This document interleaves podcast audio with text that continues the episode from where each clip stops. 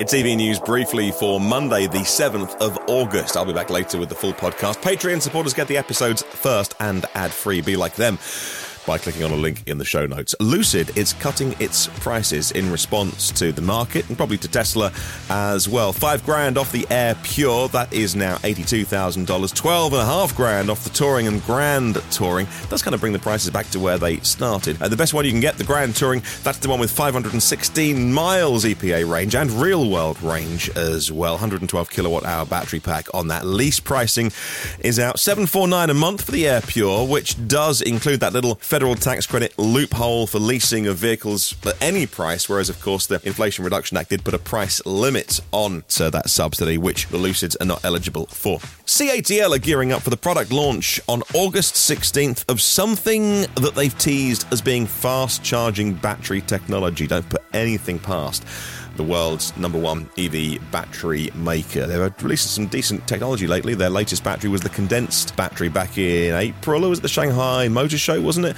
Uh, this next announcement, can't wait to see. Japan is gearing up to upgrade their EV charging on their highways. And as a way of insight into why Japan doesn't really have an EV industry domestically, because the average speed of a highway charger at the minute is 40 kilowatts. And they're going to upgrade them all to, brace yourself, 90 kilowatts. Ooh.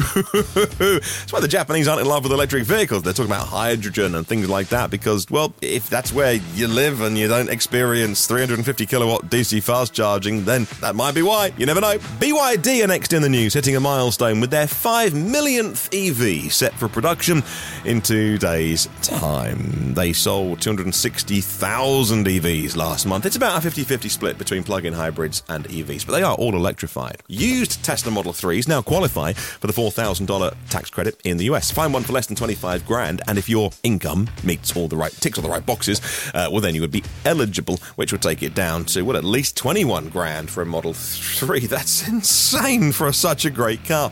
Stellantis announcing that an affordable electric Panda will be arriving to compete with cars like Renault's Dacia Spring. It won't be called the Panda, I don't think, which is a shame because I had a Fiat Panda, which was one of my first cars, and it was brilliant. It'll compete with cars like the Citroen EC3 when that finally arrives as well, alongside the cheaper Chinese brands. Volkswagen is talking about their California T7. It'll be shown off at the Dusseldorf Caravan Salon on August 25th. Unlike the outgoing T6.1 model, sliding doors both sides, plug-in hybrid powertrain, 114 horsepower electric motor.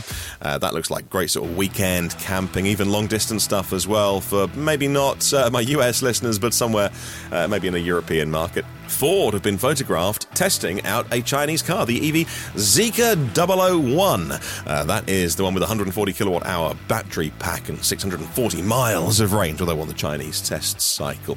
Uh, it was out in 2021, and they just made their first version for the European market uh, last week, rolling off the production line. Cost the equivalent of $43,000 in China. Air suspension, big screen, screens in the back for the passengers as well, Nappa leather.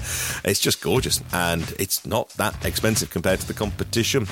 Kia in the UK just hit 50,000 EV sales and record performance for last month as well. Their journey in the UK began with the original Kia Soul EV in 2015, uh, then the e Niro, the second generation Soul, upgraded e Niro, now the EV6, and soon the EV9. Colorado continues to be a great place to buy an EV. New incentives coming in there, not only from the Xcel Energy company with five grand off an EV, but the vehicle exchange program encouraging low to middle income families to trade in an aging gas vehicle for an EV. Could get you $26,500 off an EV if you stack all of those together. And a leaked video from Tesla's factory shows the Tesla Cybertruck, but with a quite a small frunk.